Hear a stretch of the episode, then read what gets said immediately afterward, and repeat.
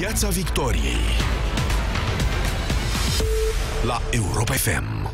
Bună seara! După mai bine de 2 ani de zile în care principala temă de discuție în spațiul public a fost justiția, suntem informați că vom fi chemați la un referendum național pe acest subiect declanșat de președintele României.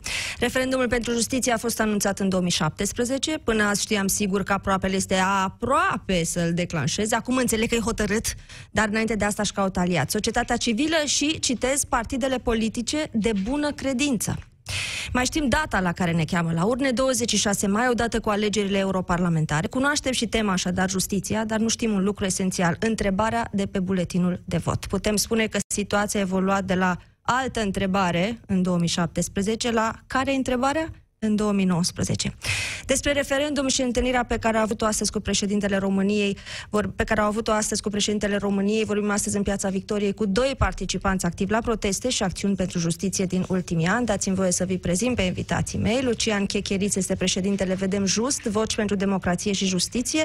Are un master în științe penale și a contribuit în ultimii doi ani la zeci de analize și poziții împotriva modificărilor pe care coaliția PSD-ALDE a adus-o legilor justiției și codurilor penal și de procedură procedură penală, a ajuns deja în studioul nostru. Bună seara, bine ați venit! Și încă l-așteptăm pe scriitorul Radu Vancu, conferențiar universitar, însă calitatea pentru care a fost invitat la Cotroceni este de contestatar în stradă, zi de zi, al modificărilor legilor justiției. Radu Vancu este inițiator al Vă Vedem din Sibiu, una dintre mișcările de protest cele mai creative, vizibile și constante din ultimii doi ani în România. Începem așadar dezbaterea. Piața Victoriei cu Sanda Nicola la Europa FM.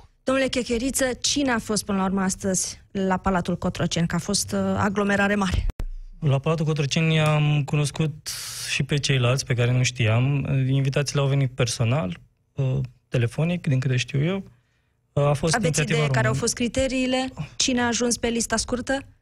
Criteriile cred că au fost uh, cele vis-a-vis de mm, cât de vocale am fost de-a lungul timpului și dacă i-am putea și sprijini, l-am putea și sprijini pe domnul președinte într-un într-un eventual parteneriat pe... Dar e prima oară când vă vedeți în formula asta sau uh, sunteți organizații nu. care obișnuiți să vă mai întâlniți? Noi suntem, adică ce obțin vedem jos face parte dintr-un conglomerat de, de asociații care se numește Contract România.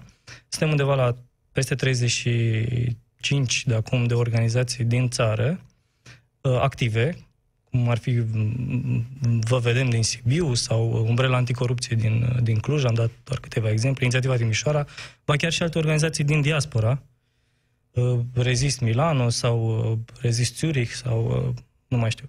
Dar pe lângă conglomeratul ăsta Contract România de, de o organizație prin care am, noi am cerut, printr-o scrisoare deschisă, convocarea unui referendum din partea președintelui României, au mai fost și alte organizații mai vechi și la fel de, de vocale, cum ar fi Freedom House România, uh, Funky Citizens, de la Expert Forum au venit reprezentanți, Active Watch România, uh, cred că au mai fost și individual. Și cum s-a pus problema? Bun. Președintele v-a adus la cunoștință că e în sfârșit hotărât să declanșeze acest referendum? După ce a intrat în sală și ne-a cunoscut pe fiecare, ne-am așezat și chiar a spus-o uh, hotărât, a zis că sunt hotărât să convoc referendumul. Acela aproape hotărât, de fapt era un hotărât, dar trebuia să mă consult și cu, cu consilieri de-ai mei pe... Decizia înțeleg că a luat-o și atunci rostul consultărilor care a fost? Consultările au fost mai degrabă dacă, uh, dacă suntem uh, deciși să să aibă loc referendumul, dacă putem să-l sprijinim ca și partener de, de, de mesaj, probabil, dacă este oportun un referendum, dacă uh, ar putea avea loc în aceeași zi cu alegerile europarlamentare. Deduc că dumneavoastră sunteți din tabăra celor care sprijină categoric oportunitatea Noi am sprijinit, pentru că de 2 ani de zile uh, lumea iese și își exprimă oful doar în stradă. Acum, cred că trebuie să existe și un cadru mai formal prin care uh, oamenii chiar pot... Lumea iese. E adevărat. Eu am crezut mult timp că protestele pe, pe tema justiției, tema justiției este una de nișă, pe care o înțelege relativ puțină lume și preocupă pe și mai puțini. Pentru că poate dacă nu ești direct vizat, nu te interesează. S-a extins spectrul în ăștia doi ani? Dincolo de justiție? dincolo de un public foarte restrâns, preocupat de temele justiției, familiarizat cu temele justiției? Ideea e că și cei de la coaliția de guvernare, ca să, să mă duc și în zona asta, ba chiar au amplificat prin, prin faptul că ei sistematic au dorit să modifice legile justiției. Chiar domnul președinte astăzi spunea că nu consider că justiția ar fi neapărat sub papuc, dar eu i-am explicat personal, uh, mă rog, când am avut o oportunitate să, să-mi exprim punctul de vedere, i-am spus, probabil noastră aveți opinia asta, dar noi vedem că etapizat, prin modificările ale legilor justiției, prin, uh, nu știu, inventarea unor instituții, cum ar fi secția de investigare a infracțiunilor din justiție, care sperie magistrații, de fapt, nu, nu le vedem uh, scopul, pentru că au 15 procurori în, în, în conformație și nu înțelegem cum s-ar putea, uh, s-ar putea uh, duce la bun sfârșit acele dosare care sunt pe rolul secției de investigare a infracțiunilor, ca să mai zicem de un eventual flagrant care nu s-ar putea realiza. Trecând dincolo de asta, i-am spus, uh, i-am comunicat președintelui că uh, etapizat, uh, miza lor, de fapt, este să scape de dosare. Nu mai este o miză politică, nu mai este o miză de procente electorale, după cum vedem, ei toți cad în sondaje și miza, pe termen scurt, este a scăpa de dosare de corupție. Încerc să aflu de la dumneavoastră de ce m-ar preocupa această temă, de ce mi s-ar părea oportun să fiu chemată la un referendum în condițiile în care nu sunt ah. avocat, nu sunt magistrat, nimeni din neamul meu n-a lucrat vreodată în magistratură, Uh, n-am avut probleme cu justiția, nu intenționez să comit nicio ilegalitate. De ce m-ar interesa? Păi hai să ne gândim punctul cheie de la care a plecat tema justiției, pentru că altfel nici n-a, probabil nici n-a fi discutat aici în, în studio despre... Să-l salutăm și pe Radu Vancu. Bună seara! Bună seara! Mulțumesc pentru invitație! Punctul cheie și punctul critic care mi se pare mie, de, de la care mi se pare mie că a pornit discuția pe justiție a fost cazul colectiv atunci chiar au și apărut multe organizații civice din stradă care au început să, să-și exprime punctele de vedere și să fie din ce în ce mai vocale și mai vehemente. După aceea a urmat ordonanța 13, dacă ne amintim, și au fost foarte mulți în stradă. Li s-a explicat ulterior. Deci faptul că acea ordonanță s-a adoptat peste noapte, oamenii au putut inclusiv să fie educați în, în, în sensul a ceea ce înseamnă sau ce ar putea însemna o ordonanță de urgență care să modifice legile justiției în așa fel încât corupții sau marele dosare de corupție să fie cumva albite. Pentru că dacă ne referim la corupția endemică în România, ea poate chiar ucide. S-a văzut concret.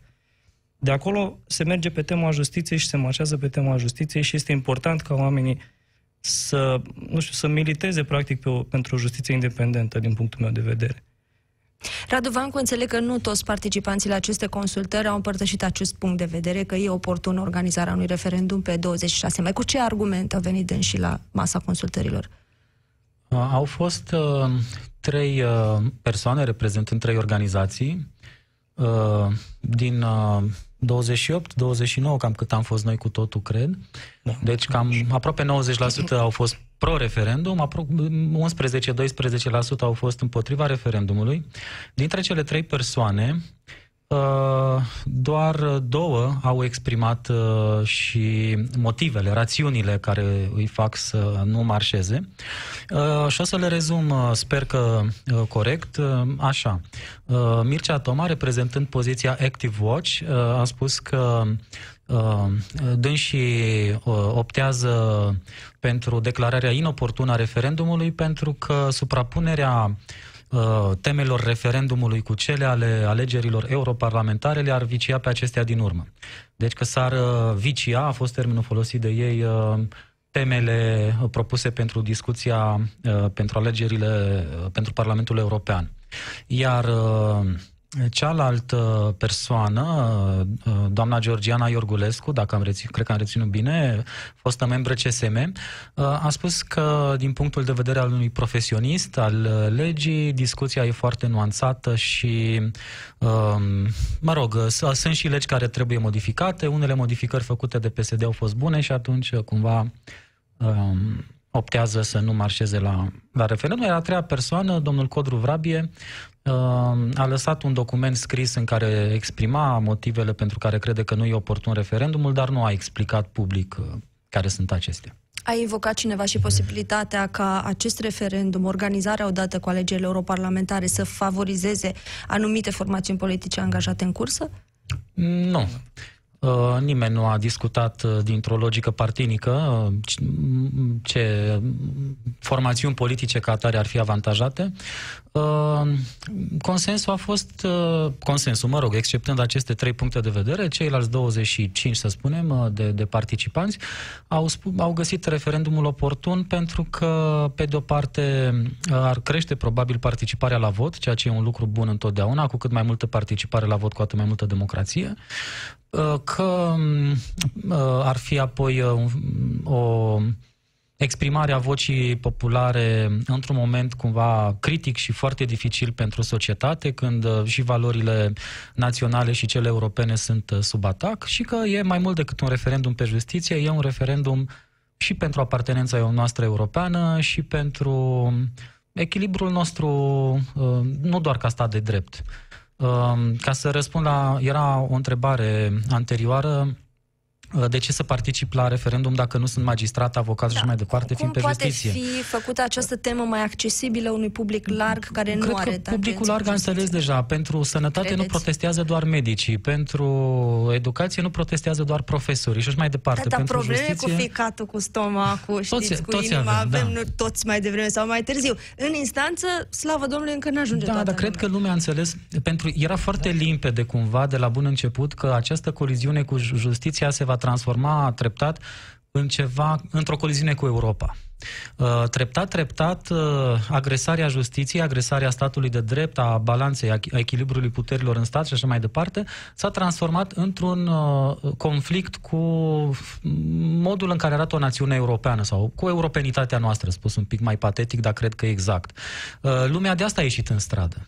Lumea n-a ieșit doar pentru judecători, doar pentru uh, magistrați și așa mai departe, ci pentru că simte că li se fură un destin se fură destinul unei țări în întregime și asta e inacceptabil. De asta lumea reacționează ca la o temă foarte concretă, uh, deși de fapt în discuție sunt lucruri relativ abstracte.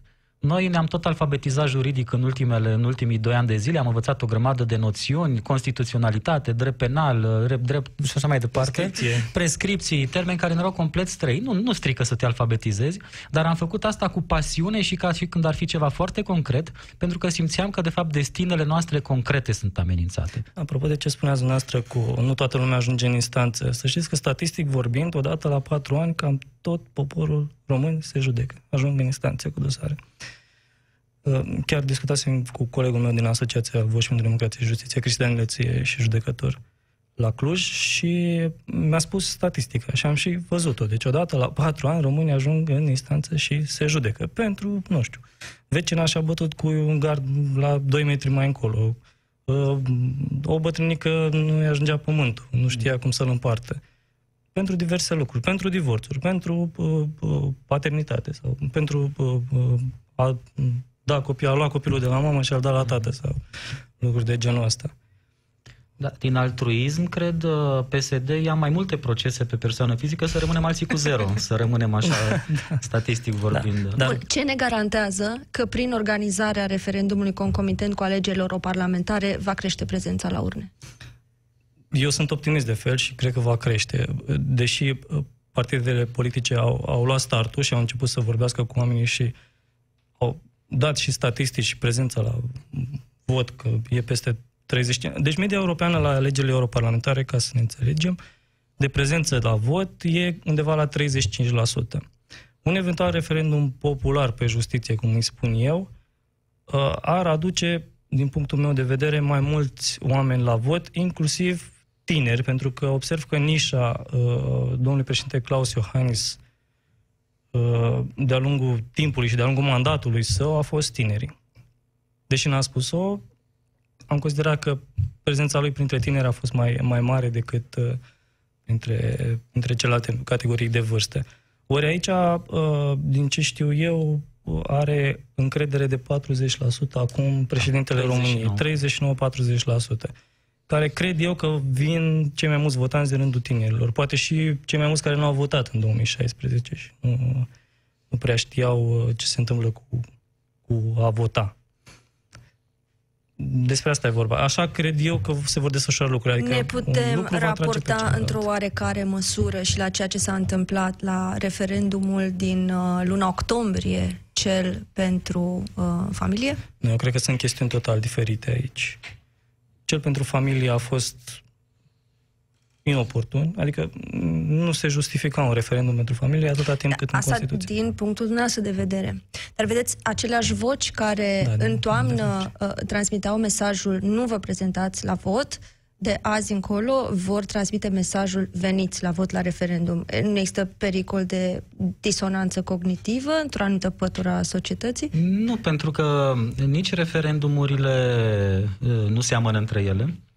Uh, pentru că fiecare are o temă diferită, așa cum a constatat uh, Curtea Constituțională uh, în cazul referendumurilor, neprezentarea la vot este o formă de vot, nu este o formă de dezimplicare, ci din potrivă, neprezentarea la un referendum da, contează ca un vot.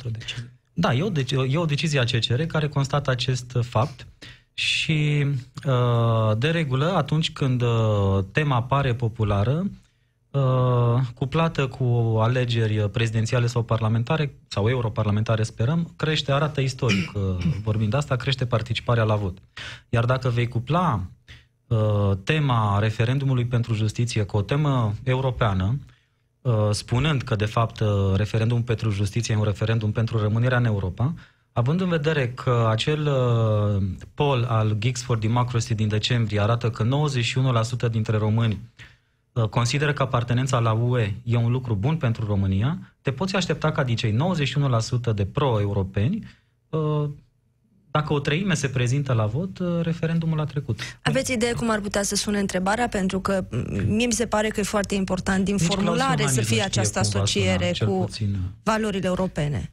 Noi sugestii am făcut și tocmai de la premiza asta am plecat când am avut discuții și celelalte organizații civice până să ieșim cu scrisoarea deschisă chiar am militat pentru ideea, măcar ideea, sau de aici să plecăm, cum că politica penală a statului sau a României să nu se mai facă prin ordonanțe de urgență. Adică ne-am săturat să stăm tot timpul la ușă, cu, cu mâinile pe geacă și să mergem până în piața Victoriei, hai că uh, iarăși au dat ăștia o ordonanță pe, pe justiție.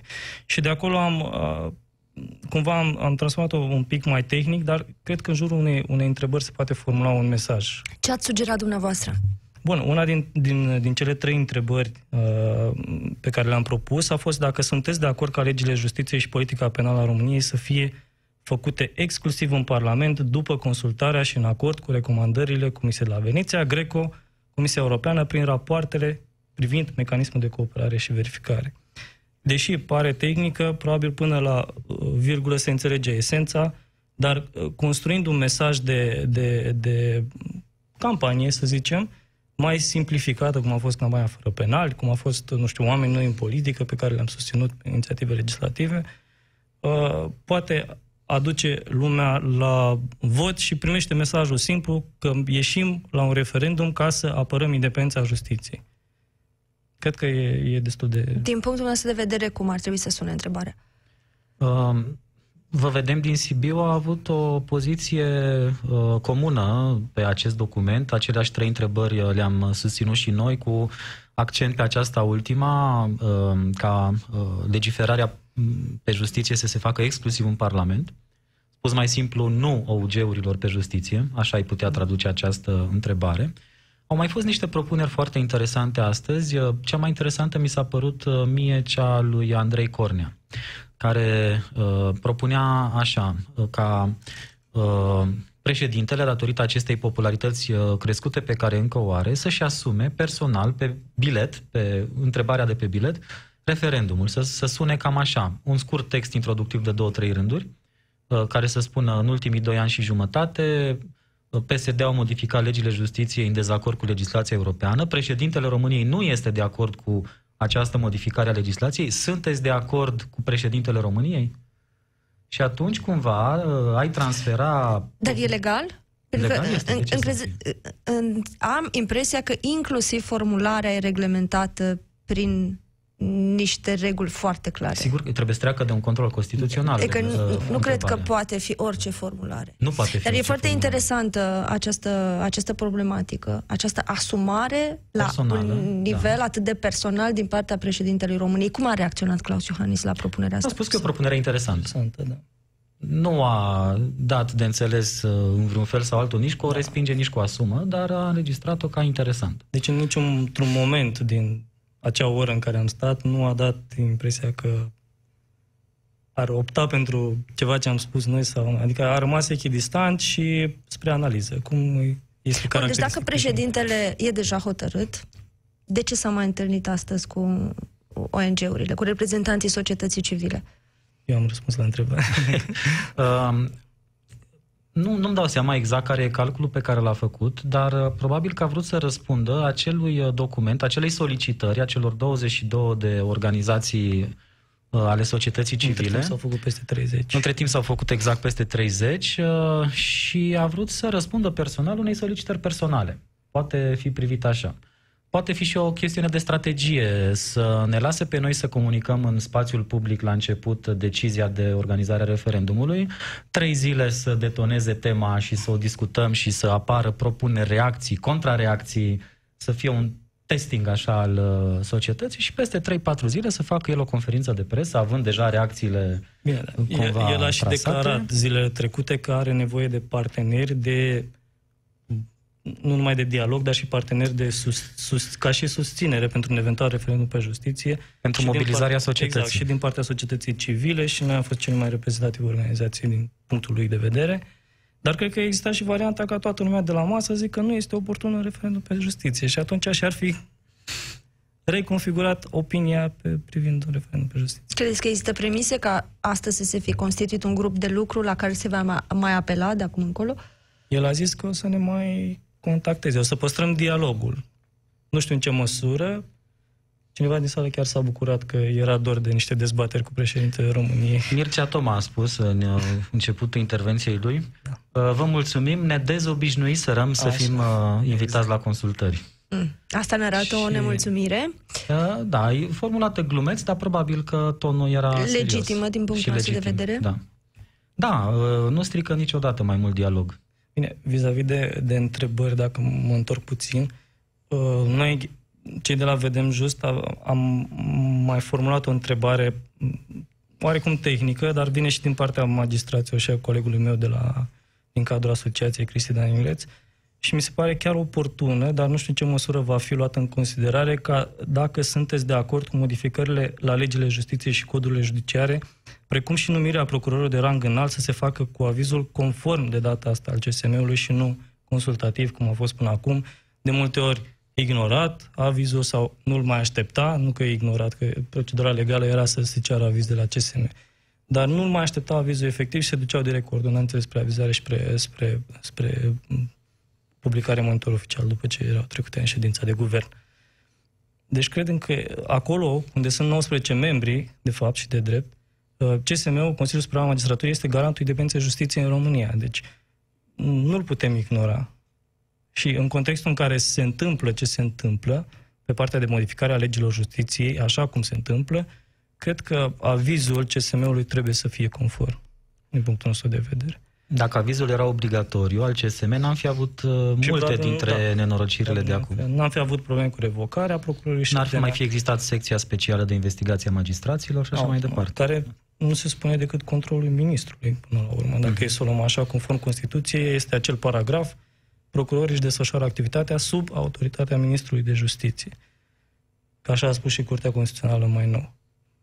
Deci aici uh, e o chestiune problematică, trebuie gândită de președinte, luate Pe gândită toate- de președinte și tradusă cel mai probabil de către De noi. gândirile voastre și colegii noastre. Și eu rămân la părerea mea că tema este foarte complicată și Dar noi rețin nu vom- acest demers de alfabetizare în domeniul juridic pe care l-ați întreprins și vă întreb uh, cam care ar fi uh, bibliografia obligatorie uh, de care trebuie să ne apucăm până la 26 mai ca să știm că am votat în deplină cunoștință de cauză. Uh, nu trebuie să speriem lumea Ăștia să, care n-au făcut dreptul. Să le, să le, da, și eu am făcut literele. Uh, nu trebuie să uh, speriem lumea să creadă că vor avea de citit tone de bibliografie, e simplu. Te uiți pe concluziile uh, raportului MCV, te uiți pe rezoluția Parlamentului European din noiembrie, Stop. te uiți... Haideți să ne oprim acolo. Te uiți Da. pe concluziile raportului MCV. Da, Ei de bun ce scrie acolo, Ei în de condițiile bun. în care tu ai convingerea că Europa ne vrea binele, că acel uh, mecanism de cooperare și verificare este în interesul nostru. Dar dacă tu ai 91% fost dintre noi expus, vor în a- Europa. dacă tu ai fost expus atât de mulți ani unor uh, medii de presă care te-au convins că Europa nu ne vrea binele, Europa vrea să distrugă fondul nostru la bun. Ce faci? Da, aveți perfectă la ce te dreptate raportezi? în teorie, dar în practică, din fericire, nu aveți de data asta. Pentru că uh, tot uh, acel uh, poll, acel sondaj făcut de Geeks for Democracy în decembrie, constată că 87% uh, dintre votanții PSD-ALDE nu sunt de acord cu uh, ordonanță pe amnistie și grațiere. Vorbim de 87% din votanții Bine, PSD-ALDE. totodată, Ce să zic, a doua zi după buna vestire veniți cu vești atât de bune, mie nici nu vine să cred. să Eu aș mai vrea din spun tot ceva sufletul în să vă sensul cred, ăsta. dar deocamdată am temerile mele vis-a-vis de accesa- accesibilitatea temei. puteți să spuneți și că poate Europa nu ne vrea bine sau, mă rog, există o, o plajă a oamenilor care spun asta. Dar să nu uităm că noi suntem parte a tratatelor Uni- Uniunii Europene și ne-am luat angajamentul să avem un stat de drept. Funcțional, de fapt, și de drept. Și atunci, din câte uh, știu, nu sunt nici candidat la europarlamentare sau n-am, n-am luat contact prea mult cu, cu instituțiile de la Bruxelles. Din câte știu, în următorul exercițiu financiar bugetar, sper să nu mă înșel, ei condiționează ca uh, uh, un stat de drept funcțional să, să primească mai multe uh, fonduri de la, de la bugetul Uniunii Europene. Sau ei ne dau uh, un, un plus de bani de la bugetul Uniunii Europene uh, cu condiția să uh, susținem statul de drept și, mă rog... Deci procesul de alfabetizare trebuie să meargă mai departe. Da, noi facem asta. Noi ca și organizație, noi, bine, facem la nivel național, facem educație juridică în România. Și cum vă Mai mult cu simțiți? tinerii. Cum vă simțiți din această ipostază? deci dacă vă Se spun- uită lumea la dumneavoastră așa ca la niște extraterestri. De pe ce planetă au venit ăștia? Despre ce vorbesc? Ei nu înțeleg. Eu am toaleta în fundul curții. Puțin. Despre ce îmi vorbesc cu oameni? Dar ce îmi pasă mie de problemele astea? Întâmpinați reacții de tipul ăsta? Sunt, dar vor, noi vorbim în general cu tine. Am întâmpinat și reacții de genul ăsta de la celelalte categorii de vârstă. Însă tinerii au, au vă spun, deci au o, o uh, sunt avizi de informație. Deci sunt, sunt foarte mulțumiți atunci când, adică se citește plăcerea pe, pe chipul lor când le spui uh, nu știu, despre o infracțiune, că nu trebuie să faci aia, că uh, trebuie să uh, urmezi anumite proceduri când îți pierzi un buletin sau uh, despre corupție dacă vorbești sau despre, nu știu, o tâlhărie sau despre porn revenge sau despre toate lucrurile astea sau despre o ordonanță de urgență să le explici pe, pe înțelesul tuturor și atunci ei tot mai vin și te sună și te contactează. Mai veniți pe la liceul nostru, mai veniți să mai vorbiți cu noi, mai veniți. Deci se vede că este, uh, uh, este o nevoie acută de, de educație juridică, civică, cum vreți dumneavoastră să spuneți, poate chiar și financiară, sexuală, alte domenii. Dar ei vor și atunci noi trebuie, să, ca și organizații civice, probabil avem și responsabilitatea, din punctul meu de vedere, să educăm următoarea generație de, de tineri care vin. În ceea ce privește celelalte categorii de vârstă, sunt deschiși la dialog, dar nu Cu într-atât ei de cine, deschis. cine comunică? Că ei comunicăm pe limbajul lor și încercăm să le explicăm că, bine, există o formă de îndoctrinare media din anumite părți ale mediei, cărora le e greu să le mai schimbi opiniile. Dar vorbind așa tet-a-tet, vorbești despre pensie, despre problemele pe care, nu știu, le întâmpină de zi cu zi, coșul zilnic de cumpărături sau despre toate lucrurile astea și spune, haideți un pic să discutăm, să vedem cum vă simțiți în stadiul actual și cum, nu știu, cum ar trebui să fie. Probabil cam așa ar Dar trebui ce să îi împiedică pe acești oameni să înțeleagă legătura dintre corupția de la nivelul uh, cel mai înalt al statului și calitatea vieților? U- Unde se produce fisura? Uh, Ei înțeleg, dar uh, spun, dacă uh, știu dacă au furat, că uh, oricum au făcut uh, ceva bine în orașul ăsta sau lucruri de genul ăsta. Adică o bucățică o înțeleg, dar cealaltă bucățică nu știu cât o înțeleg. Și atunci trebuie să le explici că, uite, probabil cu mai mulți bani din partea primăriei, s-ar mai putut face și altceva. Corupția endemică, uitați-vă în spitale în România ce se întâmplă. Uitați-vă cum vă ignoră domnii politicieni și nu vorbesc cu dumneavoastră, nu, uh, nu știu, nu iau măsuri, de exemplu. Uitați ce s-a întâmplat în cazul colectiv, spre exemplu, că iarăși revin la aceeași situație. Plus altele și altele care se întâmplă sub nasul nostru, sub ochii noștri în fiecare zi. Adică despre problemele astea putem discuta și putem spune. Puteți să faceți, nu știu, o adresă pe legea 544 privind informații de interes public la primărie. Să vedeți cât a costat coșul ăla de gunoi, cât a costat becul ăla 10.000 de dolari sau de euro sau 100.000 de euro, cum a fost în primăria respectivă, că a fost un caz la recorder. Deci toate lucrurile astea trebuie uh, discutate și educate. Cine să facă asta, Radu? Mă rog, oamenii educați. Păi uh, o facem cu toții împreună, jurnaliști, dumneavoastră, societate civilă, uh, asociații precum uh, Vedem Just. Proiectul ăsta al lor cu educația juridică e fabulos și cred că e esențial, pentru, nu pentru România viitoare, ci pentru România prezentă. Eu sunt încrezător, oamenii au început să înțeleagă că nu e un subiect abstract, abstract corupția. Uh, colectiv uh, a fost o tragedie fondatoare, ca să folosesc un termen al lui Ianchelevici. Uh, a catalizat înțelegerea asta a abisului în care ne-am prăbușit, a fost lovirea fundului abisului cu picioarele și de acolo cred că am început să ne înălțăm cumva. De atunci s-a catalizat reacția masivă a societății civile, atunci s-au agregat comunități, Uh, România cumva se atomizase, sărăcia, corupția, disperarea atomizează societatea în general, țesutul social se desface. Și încep să te reagregi uh, uh, la, cu tragedii din astea.